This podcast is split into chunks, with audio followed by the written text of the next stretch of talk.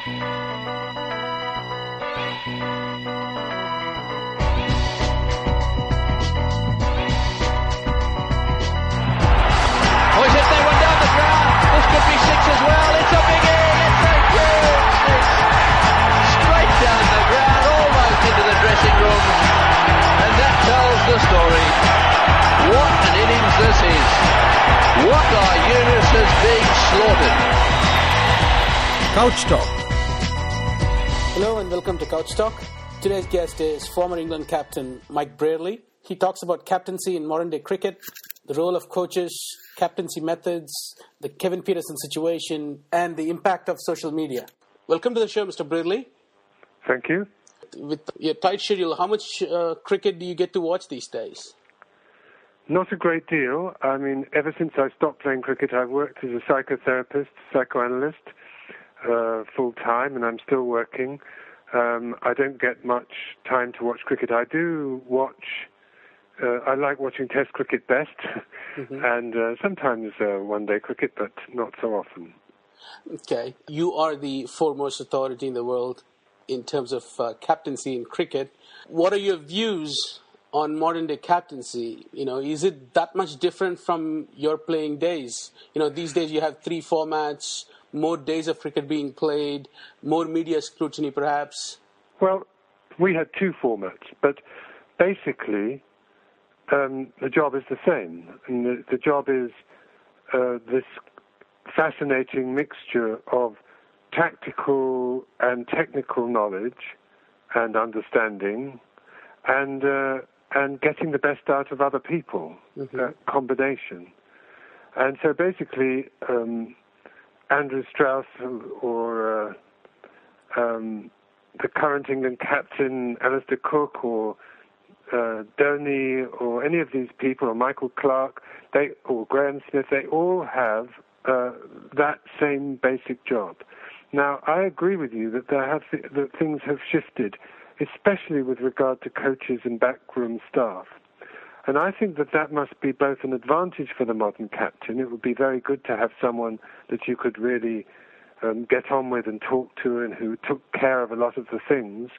But on the other hand, it can be a disadvantage if you don't get on together, and and also there's another team that has to be managed. hmm I mean, a whole backroom team. We had hardly anyone back backroom when I was playing. The primary job and how you carried out uh, in the 70s and the 80s in terms of how you what are the things that you had to do and when you look from the outside now the things that these captains the ones that you mentioned at least have to do the job description itself has changed hasn't it No, I'm saying that basically the job hasn't changed. Basically, you still have to decide uh, whether to have two slips in a gully or whether to bowl this bowler from this end or whether someone's tired and needs to be changed or what you think is a good score with a good approach on a certain pitch or all the rest of it. You know, all that that's the tactical side. And you still have a great responsibility for influencing the team, for bringing a group of people together into a team that really supports each other, for building up the confidence of some of the people who are less confident, for challenging the overconfidence of some people who get overconfident. I mean, all of that, and trying to play yourself, all these things are absolutely the same. well looking from that point of view you know the way you describe it captaincy becomes basically another skill that you expect this person to have as much as you know the uh, abilities with the bat or the ball but if you look around captaincy at least for a while it used to be that you know captaincy was given to whoever that was in form with the bat or the ball Well, I think that's to undervalue captaincy. and you would think teams should be grooming people into this position Yes, absolutely. I mean, grooming, trying out, testing, questioning, seeing who's suitable, who might do the job well. And it's a very important part of any team is to is the succession, is the next captain, you know, or the or the you know who's likely to develop into a good captain. And it's a very important part of the, of the development of a team and the continuity of, of excellence. let's take a case of, say, India right now, with Dhoni being the captain across all three formats. And Yes. right now they're trying to figure out the succession plan. Um, there are calls for his head in at least the tests. What is the sort of thing that you would look in a youngster that might be asked to take up that role? Well, first of all, you look what sort of a person is he? Is he someone that people will listen to? Is he someone that people will respect? Is he someone who's, who has some desire? I don't mean an overweening ambition, but some desire to stamp his authority on a group of people, who has some ideas about how a team should be run, who tactically thinks about the game and has important, interesting, helpful suggestions to make, who can stick at things when things go badly. You know, I mean, there's a whole whole range of qualities that are called for in a good leader or captain. Now, I mean, so you're looking out for that all the time. I mean, as soon as I became captain of Middlesex, which was in 1971, um, the, the, one of the most important decisions each year or each two or three years was who would be the best person to be vice captain. And that was partly to do with who would give me the best advice and be good if I was away, but also who would be develop into a good captain. And sometimes you tried things out at that level to see if somebody was going to come through in that way. So I think you're, you you you should be thinking about that all the time. As a matter of fact, not not I mean not all the time, of course, but I mean it should be on your mind as an issue. There is a school of thought, and this one has been said by Wasim Akram uh, a lot, that bowling captains make for better captains. Well, it's a very interesting idea, and I mean, I think that uh, the trouble with having a bowling captain, especially a fast bowling captain, is I think that it, it's asking a great deal of someone to be on the field where most of the most of the tactical decisions have to be made, to be on the field, throwing himself into the job of bowling fast, or uh, which involves a lot of emotion and a lot of physical energy, both and at the same time to have that detachment and calm, uh, or an element of it, which is required for a captain. Now, on the other hand, I think batting captains often don't understand the bowlers properly. that was one of my difficulties. I don't think I always understood the mentality and feelings of the bowlers. One bowler said to me once, "You expect me to be an automaton." Hmm. You know, it was a good comment. And another bowler said to me, a slow bowler said, You expect me to have an attacking field when I first come on, but I need a few balls or an over or two to get my own confidence that I'm bowling all right. I need to have a bit of defence. And I said, Well, on the other hand, the batsman is most likely to make a mistake when you first come on. So, uh, you know, it's quite, it, that was an interesting debate. But the question of whether a batsman understands a bowler's mentality is, is a good question. But I think the other argument that I gave before about the effort involved in being a captain and how difficult that is when you're at the same time trying to put in peak performance as a fast bowler, mm-hmm. I think it's a strong argument. I mean, there have been great captains who've been slow bowlers. I think of Illingworth and I think of, of Benaud hmm. from a long time ago. Certainly. You, you bring up a fascinating point, and one of the listeners, Karthikeya, has sent in a question for you. How much of a difference can a captain make if the bowlers lacks the control? You mentioned about one of the slow bowlers saying that he needs protection. So, what can a captain do if he has bowlers Look- that cannot maintain a basic line and length? Well, obviously, you, you want you- you're going to be more successful as a team if you've got bowlers who can bowl line and length. It's a very important uh, element, and and of course, captains are lucky when they have a bowling attack which has people in it, like uh, like I did. I had Willis, Botham, Hendrick. Lever, Old, and uh, Underwood at times, and Edmonds and Emburey. You know, these are these are people who knew what they were doing. Or imagine having a team that had McGrath and uh, Warne in it.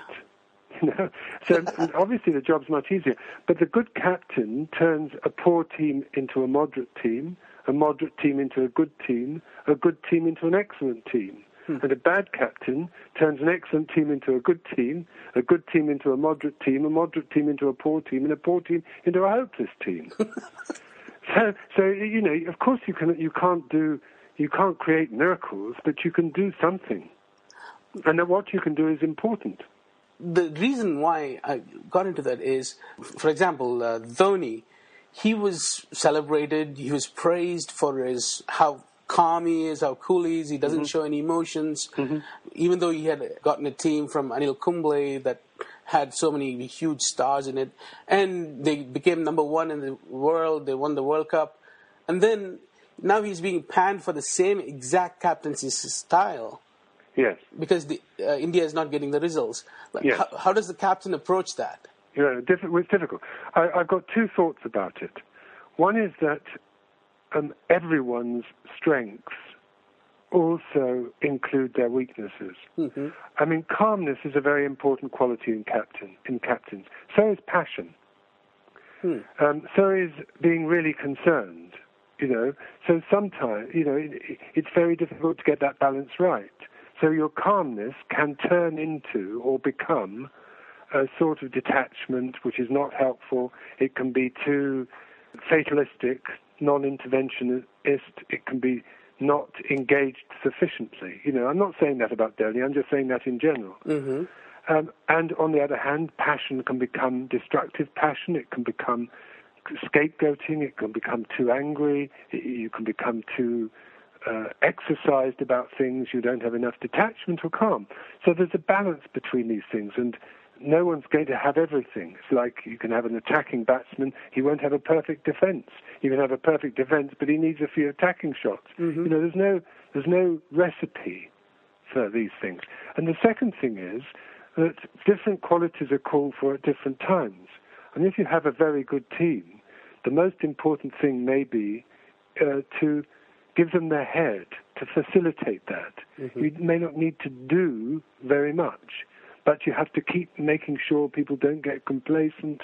You have to keep encouraging people who are who need encouragement and so on. But it may be a less interventionist job. At other times, there may be a crisis. You may, may need to have to take hold of people by the scruff of the neck, as it were, and and really intervene uh, actively. You may need to change the team. You may need to confront various players. You may need to, you know, have a radical shake-up. So different qualities are called for at different times. I mean, Churchill may have been a very good war leader, but he probably wasn't a very good peace leader. Certainly. So, what do you make of the current lot of the cap- international captains around the world? You know, from Clarke to Dhoni to Graeme Smith to Alastair Cook. Is there someone that jumps at you with their style of captaincy that perhaps reminds you of yourself? Oh, I don't know about that, but um, I don't see enough of people close to to be able to answer very solidly. Let me just say though that um, Graeme Smith, I have a lot of time for. I mean, he's been he, he became captain of South Africa at the age of 22 or 23, Correct. and he stayed there for te- is it 10 years, nine years, something. 10 like years that. now. You know that is a fantastic achievement, really, and he scored a lot of runs in that time. He's been a very good first slip. You know, he he's obviously, and he's a he's a tough. He's solid. He's he's thoughtful. He's likable. I think he's respected by the team, and he's managed to maintain that for a very long time in that high power position. So I must say, I take my hat off to him. I thought um, Andrew Strauss was a good captain, not a genius captain. I don't think he did uh, very uh, unusual or creative or inventive things, but I think as a personality, he won the respect and affection and admiration of his team. Hmm. And with, with, with Andy Flower, there was a very good combination of manager and captain, in which each helped the other. So that was so those two I mentioned. Dhoni I don't know enough about. I've mm-hmm. thought he's been a bit laid back in Test cricket. I've thought he's done some. He hasn't. Uh, he hasn't quite, to my mind, tactically. He hasn't quite followed through the possibilities. But I, that's hmm. a rather superficial view, and I think his his his willingness to come in at critical situations, his ability as a batsman in particular, but also on the whole as a keeper, and his calmness have been fantastic qualities.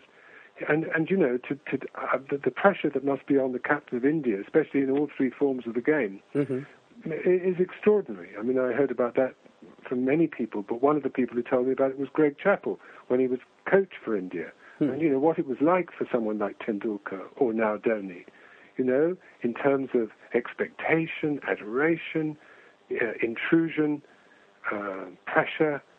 You know, the number of opportunities there were that could distract you. I mean, it's an extraordinarily difficult job, and I take my hat off to the senior Indian players. I mean, Tendulkar, Dhoni, Dravid, uh, Kumble, for, for keeping and maintaining their their level of performance at such a high level for so long. I think under great pressure. It's a, that's a perfect segue into uh, next section, Yeah. the Chappell. Um, Ian Chappell, anytime you can hear him, anytime he's on the broadcast, where he talks about how a captain of the team should be selected, there is this Aussie way where they select the best team and then Yes. they select the best player f- or Yes, from yes. and the, it's the English way, which is adopted by a lot of the other teams as well, which is you pick the captain and the team. Yes. Your thoughts on that? Well, my thoughts are that in an ideal world, your captain would be a member of the best team and would have been picked as one of the best 11 players. Mm-hmm. But it isn't always an ideal world. And um, I mean, I, I, I think it's a sort of a balance between the two. That it's it's very hard to be a good captain if you're not somewhere near or actually worth your place in the team. On the other hand, a good captain can transform a team and, and can improve a team, as I've said. And so it's almost like an all-rounder position. So I, I would be inclined to the English way, but you've got to be careful not to go too far in that direction. I mean, it's a sort of halfway house, I'm saying, but I, I would, I would, I would veer towards the traditional English way. But I can see Chappell's point, and and and actually, you know, he was a very good captain. He was very tough, down to earth, shrewd, uh, aggressive, uh, in a mostly in a good way, and uh, and and you know, respected by the team and tactically sound. I mean, he, and of course he had some very good players, but he got the best out of them and kept them going together as a team.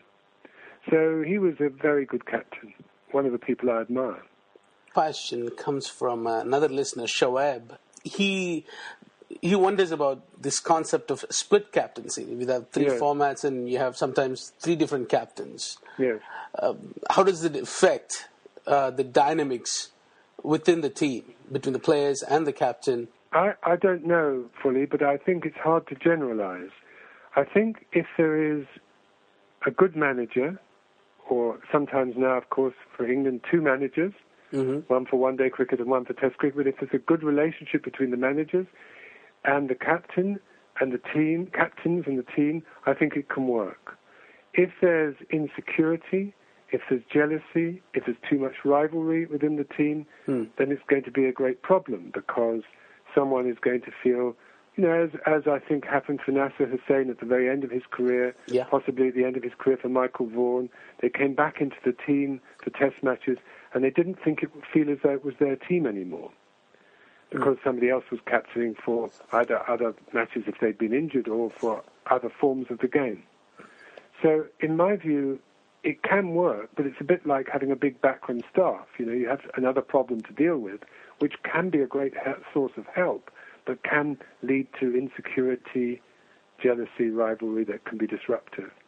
The way the teams are handled now, and this is a question from another listener, Michael Wagner, and what is your th- what are your thoughts on the way the coaches now seem to be more powerful than the captains?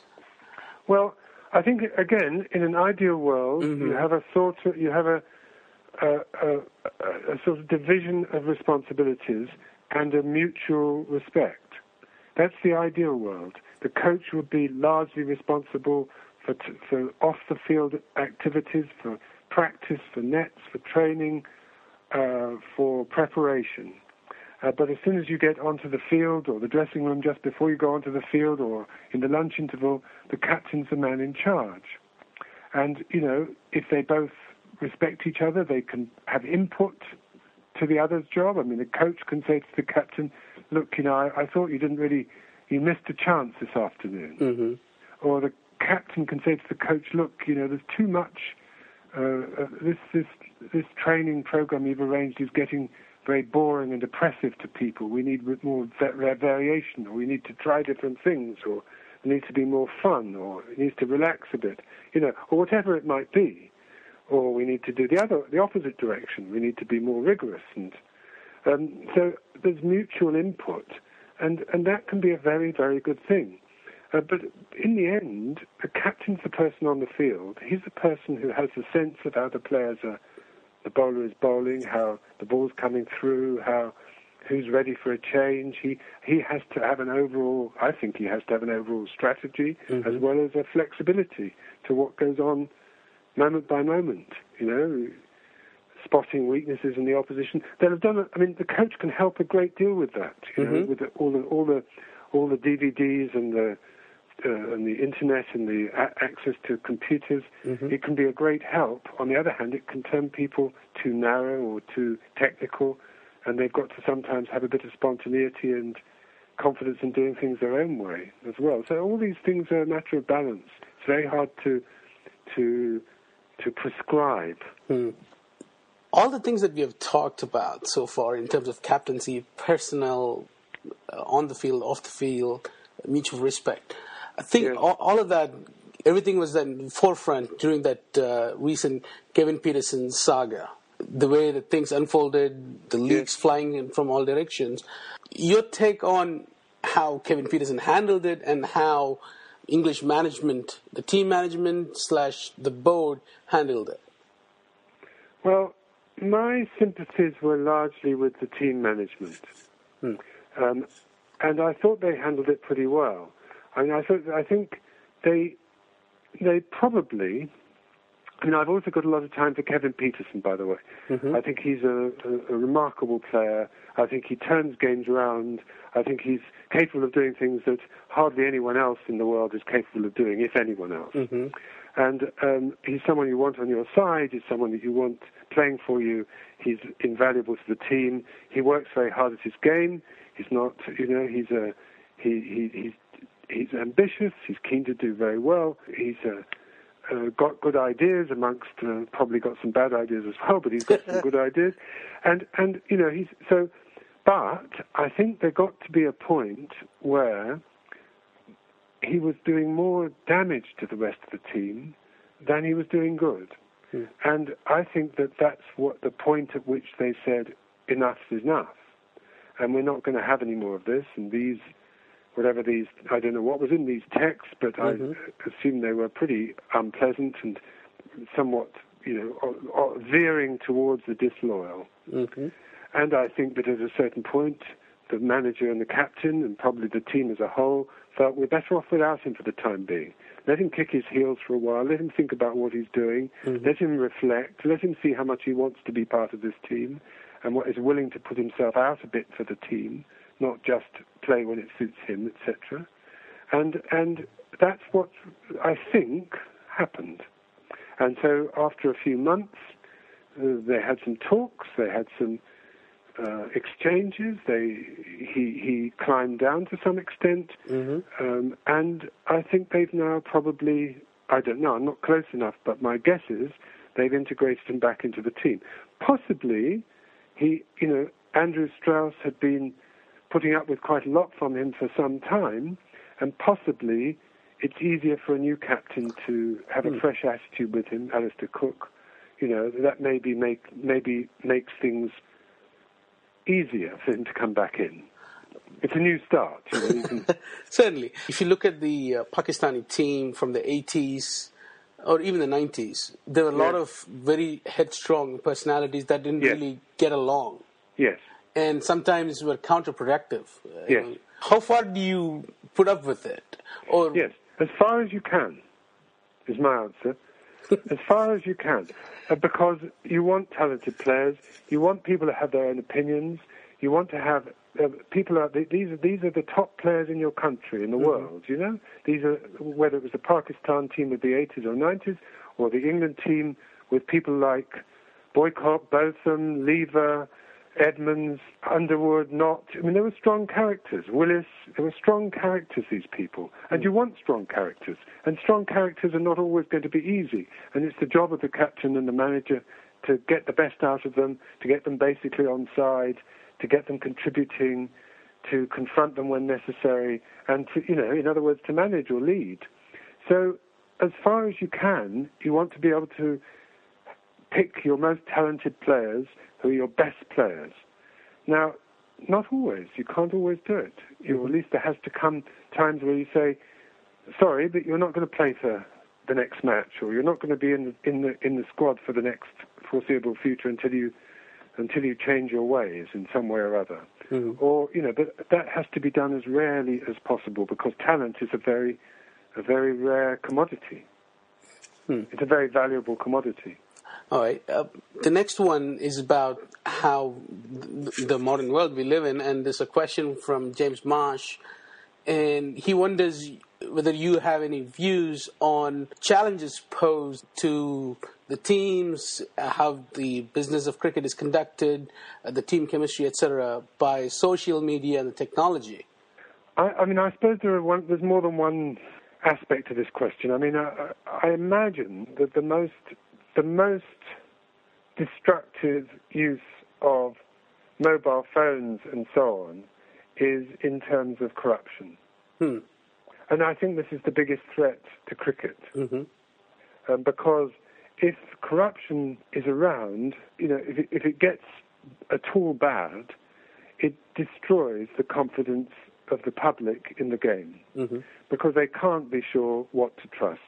It seems to me that it's the most important, the most crucial question facing the issue facing cricket now.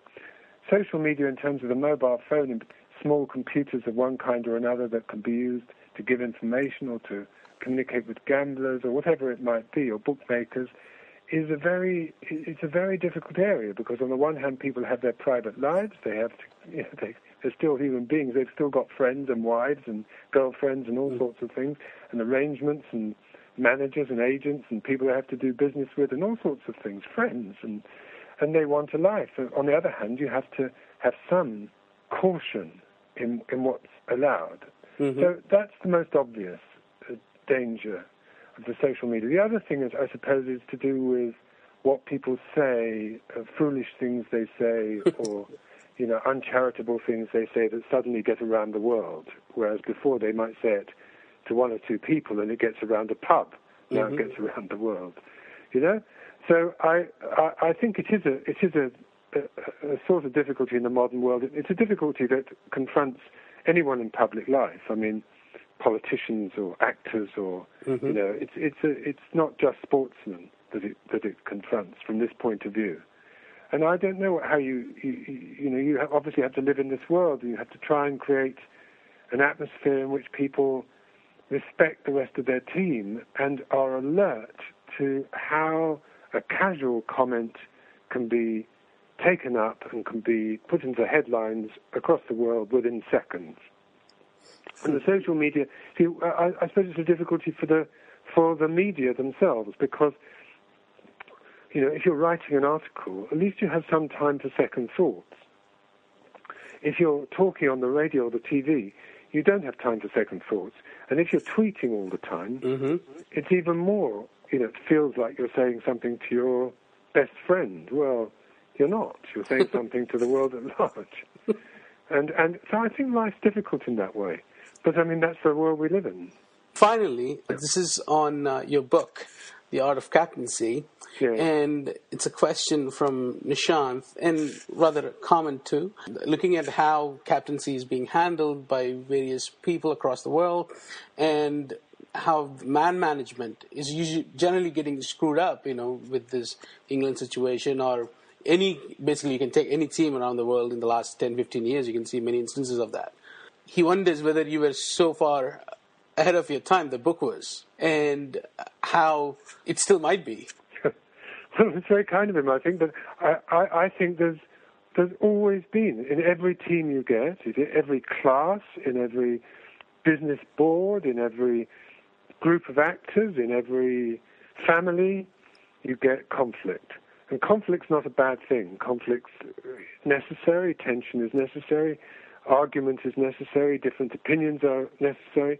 But hopefully, uh, overall, the, the balance is for the good. It's for the good of the team or the family or whatever it is. Sometimes it isn't. Now, I don't think it's changed in that way. I think there's always been this. It's just that it becomes a little bit more of it gets out now, or is more public. I don't think it's um, particularly different. So I think that the if I was writing about, you know, the, the, the, the tensions, the, the, the liveliness, I mean, I think a good team is often a team with lots of strong personalities, like a good family is a, family with lots of strong personalities, but that overall there's respect for the whole family and for each other. And, and that, within that, you can accommodate argument, debate, difference of opinion, elements of conflict, degrees of jealousy or envy. You know, these things are inevitable. Insecurity, overconfidence, a bit of brashness. Mm-hmm. All these things come into into human life, and they come into cricket teams. And you're never going to get rid of them, and you don't really want to, because that's what life is, and that's what humans are. And the, the thing is to get the best out of it.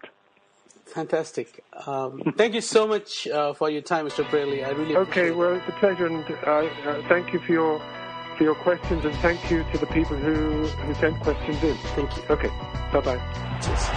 Oh, it's just they one down the ground. This could be six as well. It's a big in. It's a six. Straight down the ground, almost into the dressing room. And that tells the story. What an innings this is. Waqar Younis has been slaughtered. Couch Talk